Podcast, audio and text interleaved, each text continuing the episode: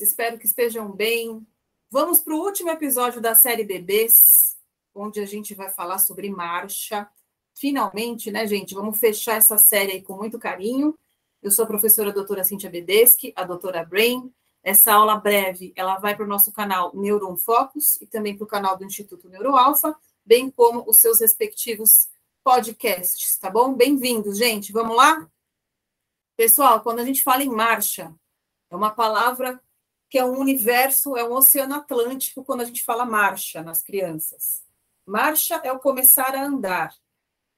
E primeira coisa, a gente precisa entender que marcha ela é, um, é, ela é um comportamento complexo.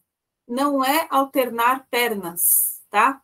Não é, é, é, é passar um pé na frente do outro, por exemplo, no reflexo de marcha automática onde a criança, logo que nasce, nos primeiros meses, você tem um reflexo de marcha, né? Que ela vai alternando e fala: ah, a nenê já começou a andar cedo. Não, ela não começou a andar. Ela está alternando as perninhas só. É um comportamento é, é, estereotipado, praticamente, né? Então, não é isso. Quando a gente fala em marcha, a gente associa um comportamento complexo que envolve a criança olhar algum, alguma região, né? ela querer ir para alguma região, se locomover, ela organizar os movimentos necessários para tal, para tal ação motora, e se deslocar andando para aquele, aquele lugar desejado. Isso é marcha. Então, envolve um, um, um exercício, né? um movimento direcionado a um objetivo, envolve é, sequências motoras que são eleitas, que são escolhidas para que a criança exerça, programas motores relacionados à caminhada, né? Então, é uma coisa que é, exige bastante ajuste fino. Não é tão simples assim.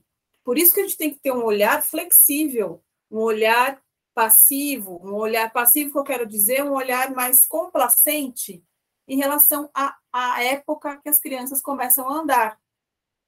Porque isso, existe, isso exige uma maturidade de vários sistemas corporais, do sistema sensorial, do sistema motor, do sistema cognitivo, que ajuda a criança a tomar decisões em relação ao caminhar. Tudo isso é marcha, né? Então, qual que é a idade que se começa a andar, né? Quando as crianças andam de forma precoce, nove meses, dez meses, é até um pouco precoce, porque por volta de 10, 11 meses que a criança está ficando em pé, sem apoio, na, na, né, crianças com desenvolvimento típico, claro, né, gente? Porém, a gente tem uma faixa dentro do esperado até um ano e meio, tá? A marcha, ela é típica, ela é faz parte de um desenvolvimento típico, natural, até um ano e meio. Então, se o seu neném, ou se o seu paciente, né, o filho do seu colega, não andou ainda e tem um ano e quatro meses, não fique preocupado. A gente precisa de sinais clínicos vários para nos mostrar um acometimento neurológico, por exemplo, tá? Ou um atraso no desenvolvimento neuropsicomotor. Não é porque a criança andou com um ano e meio que ela tem um atraso, tá? A grande maioria das crianças andam com um ano, um ano e um mês, mas não tem problema se foi um pouco mais além, tá? Então, vamos lembrar que é um comportamento complexo, um comportamento que envolve sinergias motoras que são organizadas numa determinada ordem, isso é feito pelo sistema nervoso. E a gente tem a, a, as dicas prévias, né, antes da marcha. Primeiro, o bebê precisa conseguir levantar sozinho. Ele tem um equilíbrio bom sentado, ele se levanta sozinho e depois ele começa a soltar a mão, ficar independente, né? Ficar em pé independentemente. Esses são sinais de que ele vai, daqui a pouco ele vai, ele pode andar. Depois ele começa com marcha lateral, vai andando de lado. Então são, são maturações neurológicas que vão ocorrendo com o tempo. E a gente já começa a perceber, pelos indícios que o neném vai tendo, de melhor controle postural, de melhor gerenciamento desses movimentos, de que ele vai assumir a habilidade de caminhar sozinho. Só que, pessoal, a repetição leva à perfeição, né? O neném não começa a andar maravilhosamente bem logo de início. O apoio, a descarga de peso não é legal, ele não tem dissociação de cintura legal, ele abre a base, o neném não anda com a perninha aberta para aumentar o aporte de controle postural, porque o equilíbrio não está legal. Então, tudo precisa ser ajustado, né? Ele precisa andar de uma forma um pouco inadequada para se ajustar. E aí vocês podem pensar, nossa, então com dois anos já está ajustado? não está ajustado. Só para vocês terem ideia, um padrão ajustado de marcha adequado, com uma firmeza postural, ela é dada com 4, 5 anos de idade, não, é, não são meses, anos de idade. Andando, correndo, tá? Então, todo esse ajuste ele é refinado e isso é acompanhado de acordo com o desenvolvimento neurológico da criança. Isso é acompanhado de acordo com o desenvolvimento cerebral da criança, encefálico da criança, né? E esse ajuste vai se dando com o tempo. Por isso que a criança anda, às vezes o passinho é curtinho, né? E cai. Cai, levanta e vai de novo, né? E aí, e, e com a repetição, com esses ajustes, tudo isso vai sendo refinado e ajustado para uma marcha mais harmônica. Quando a gente fala em controle motor, então, existem três fatores que regem uma marcha adequada nas crianças. Primeiro, um padrão motor de marcha rítmico. A gente tem um componente rítmico na marcha também. Isso tem a ver com neurônios da medula espinhal, neurônios do tronco encefálico, que regulam essa questão mais rítmica. Envolve o controle de estabilidade. Esse controle de estabilidade é um controle postural, é um controle de equilíbrio. Então, você tem que ter a questão rítmica, ter um controle de estabilidade e, por último, saber gerenciar os movimentos de marcha em ambientes diferentes. Saber gerenciar essa flexibilidade de estratégias motoras em ambientes diferentes é o que vai levar a criança a ter uma marcha harmônica, tá? Típica. Por que eu estou falando isso? Vejam, a gente comenta isso em aula, né? A marcha dentro da água é diferente da marcha num terreno com terra, fora. É diferente de uma marcha na grama, é diferente da marcha na areia da praia, né? Então, assim, mudam os ambientes, os ambientes são mudados, as estratégias motoras neurológicas para você regular a marcha também são mudadas. Então, a criança precisa aprender a mudar essas estratégias de acordo com o ambiente. Por isso que uma integração sensorial é importante, por isso que essa diferença de ambiente, tanto numa estimulação para as crianças natural, em casa ou dentro de uma terapia, para quem é terapeuta e lida com, com a neuropediatria, né?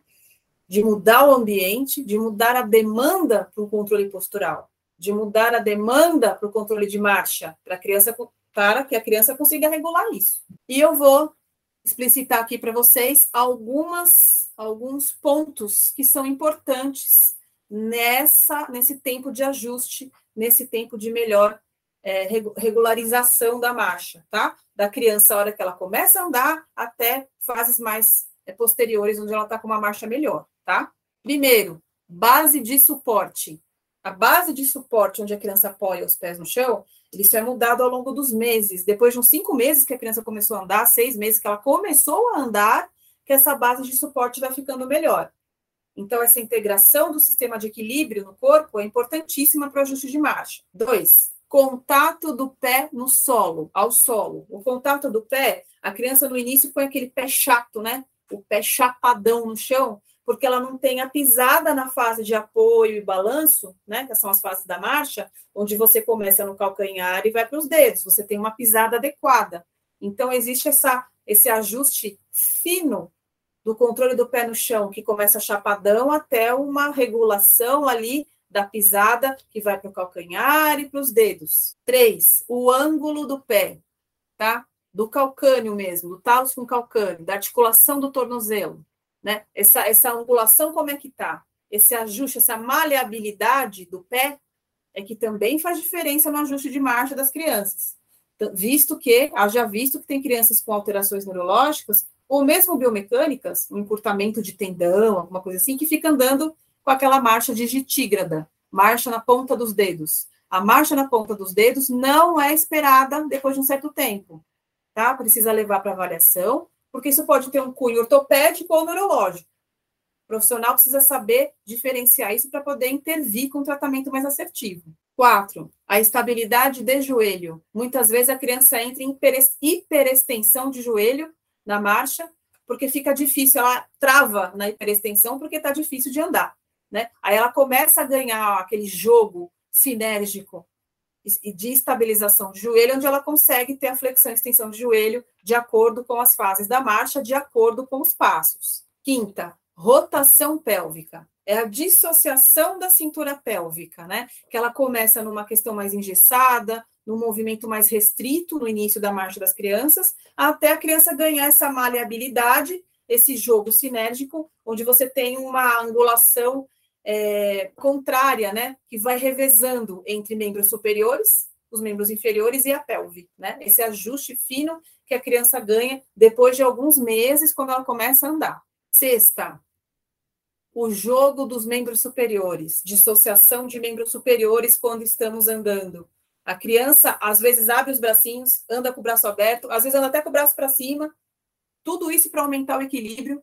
A minha filha, quando vai passar um obstáculo, no início, quando ela começou a andar, ela ia pular um obstáculo, ela levantava o braço, claramente tentando aumentar o equilíbrio.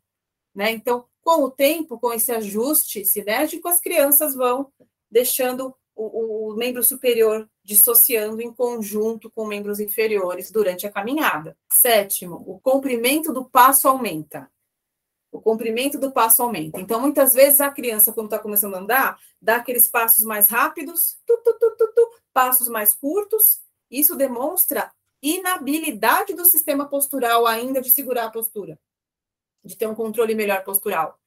Por isso que anda rápido, tá? com o tempo essa vai ajustando, você tem um apoio, uma fase de apoio, uma fase de balanço com maior duração, e aí a criança dá um passo maior, o comprimento do passo fica maior.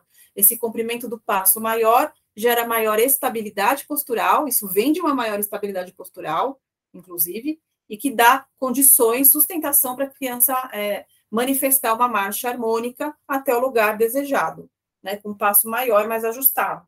E a oitava, o oitavo pilar aqui, gente, o aumento da velocidade de marcha, ao mesmo tempo que o número de passos diminui, tá? Então, a criança andava rapidinho, com muitos passinhos por minuto, o número de passos por minuto diminui, porque o passo está maior, está mais ajustado, mas a velocidade aumenta.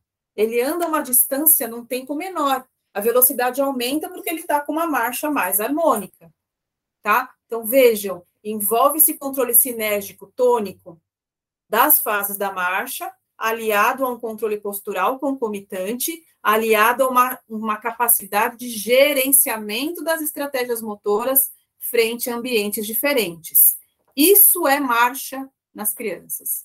Esse é o ajuste que demora meses e anos nas crianças, tá? Eu espero que vocês tenham gostado. Então, estamos fechando aí com chave de ouro essa série Bebês, né, que faz a gente pensar um pouco mais sobre o desenvolvimento das crianças, muitas questões de controle motor e neurociência levadas em consideração dentro do desenvolvimento neuropsicomotor das crianças, e agora a gente falou sobre a marcha e esses diferentes pilares que regem uma marcha harmônica nas crianças, qual é a faixa de tempo esperada e tudo mais. Tá bom, gente? Qualquer dúvida, estou à disposição tem o meu e-mail de contato, tem as redes sociais. Eu sou a professora doutora Cíntia, a doutora Brain. Você está no canal Neuron Focus ou no Instituto Neuroalfa. E aguardo você também para os próximos podcasts, viu? O pessoal que está me ouvindo não está vendo imagem? Podcast do Neuron Focus. Um beijo. Até a próxima. Até a próxima série. Aguardem novidades.